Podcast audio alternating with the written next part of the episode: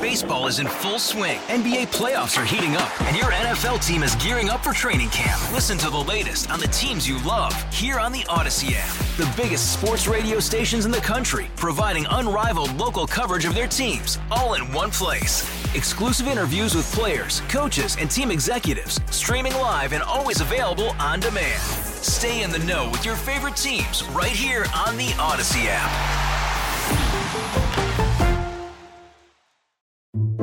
Imagine you're on vacation or maybe a business trip, walking through the lobby of your hotel, past one of those big meeting rooms, and you look in and see a human body on display. How would you react to that? Well, last October, an organization called Death Science performed an autopsy on the body of a man from Louisiana during a stop on the Oddities and Curiosities Expo at a hotel in Portland, Oregon and people paid up to $500 to attend this public dissection.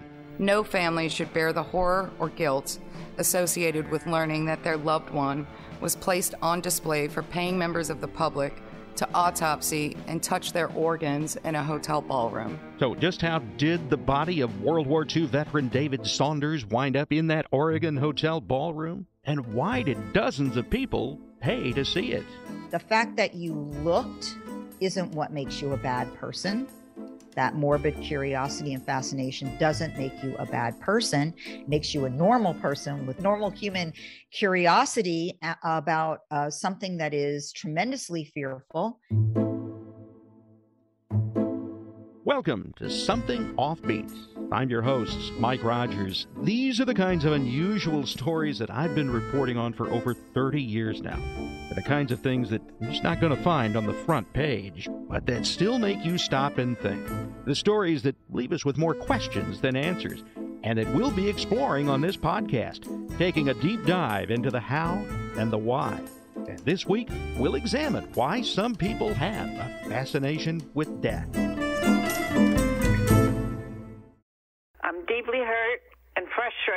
I was unable to save my husband from the violation of his remains. I was duped by selfish and immoral people for the sake of their personal monetary gain. Added to my grief for his loss is the vision in my mind of his naked and defenseless body being dismembered like a butcher preparing an animal carcass for sale. Now, how do I lose this vision? Will I have to live with it till I die? That's David Saunders' widow, Elsie, addressing a meeting of the Multnomah County Commissioners last month. Portland is in Multnomah County. In the video from this meeting posted online, you can see some of the commissioners dabbing their eyes as Mrs. Saunders addresses the room by phone Who can make me understand the macabre curiosity that would make someone willing to pay $500 to see this. Well, Dr. Gail Saltz will give it a try. People have long, long, long had a fascination with with death and a fascination with the morbid that accompanies death and a fascination with violence. Dr. Saltz is a professor of psychiatry at the New York Presbyterian Hospital School of Medicine and the host of the How Can I Help podcast. Because we all have within us a number of things. One is some interest in sadism and masochism, both, both sides of the coin. That's just part of human nature to be fascinated with uh, doing terrible things and having terrible things happen to us we often have a fascination, particularly with things that scare us a lot. And death is probably about at the top of the list for most people as frightening and full of the unknown. As to how David Saunders' body got to Portland to begin with, let's backtrack for a minute. When Saunders died from complications of COVID in August of last year in a hospital outside Baton Rouge, his wife, Elsie, donated his body to MedEd Labs, which helps facilitate whole body donation. She says her husband had long wanted to donate his body to science after he died, but that the faculty at LSU declined the donation. Eventually, though, another group called Death Science obtained Saunders' body from MedEd Labs and staged the autopsy. The event first reported by Seattle TV station King 5. Now, back in Louisiana, the district attorney from East Baton Rouge Parish also addressed that county commissioners meeting in Oregon. This body was not treated like any body is treated in any legitimate autopsy. Dr. Saltz suggests that the rush someone might get from attending a public autopsy that might be similar to the rush others get while watching a horror movie. You know, look, there's a whole phenomenon and industry which we all think is fine that right we these these horrible films that are you know really disturbing. I mean they're they're really really disturbing and are you know the most sadistic and the most cruel and the most you know and they're eroticized some of them are very sexualized. And people go why? Because they do have a fascination.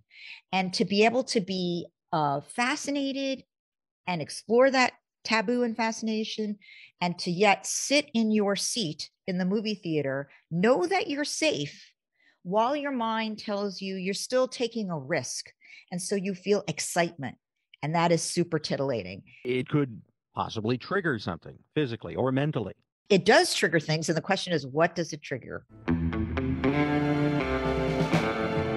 so for some people, it triggers a tremendous amount of fear and anxiety and panic. And they have, you know, constant anxious thoughts, what if worries, um, and and physiologically they're over aroused with anxiety. Their whole sympathetic nervous system is turned on as though they're in this situation, and it's debilitating. But for some people, and there is a fine line for many people, for all people really, between anxiety and excitement. We all chase feelings, right?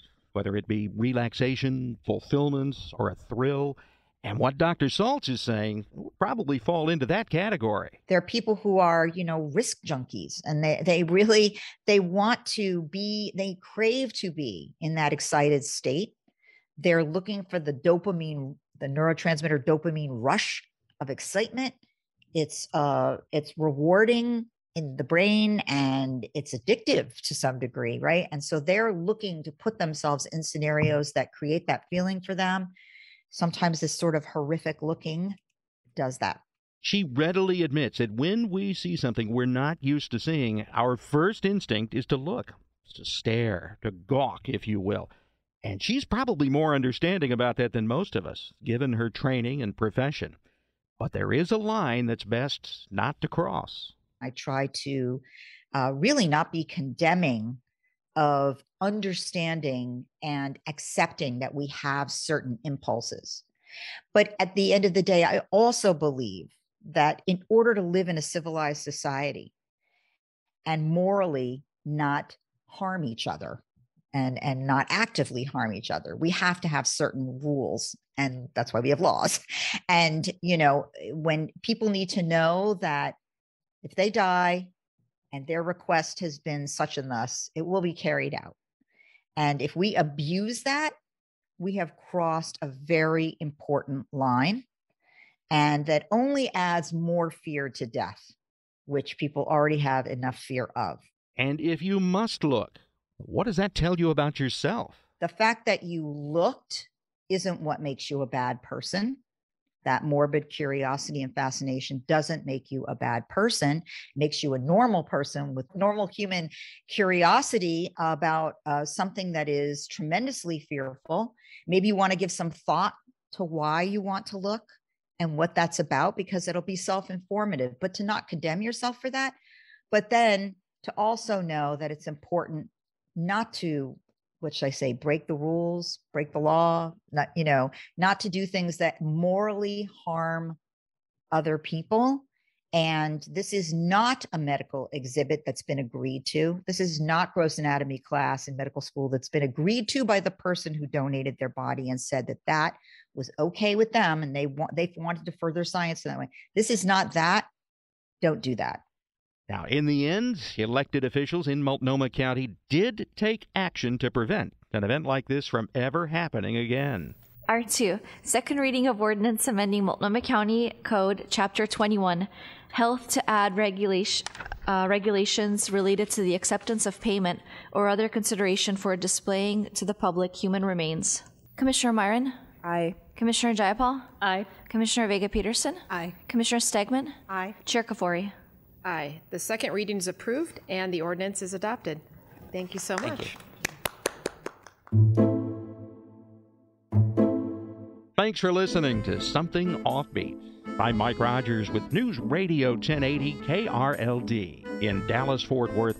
That's what this podcast is about the offbeat, the unusual, the stories that make us think.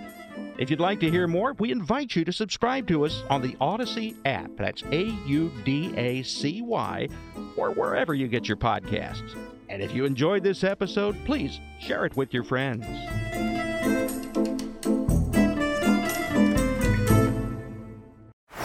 Baseball is in full swing. NBA playoffs are heating up, and your NFL team is gearing up for training camp. Listen to the latest on the teams you love here on the Audacy app. The biggest sports radio stations in the country, providing unrivaled local coverage of their teams, all in one place. Exclusive interviews with players, coaches, and team executives, streaming live and always available on demand. Stay in the know with your favorite teams right here on the Audacy app.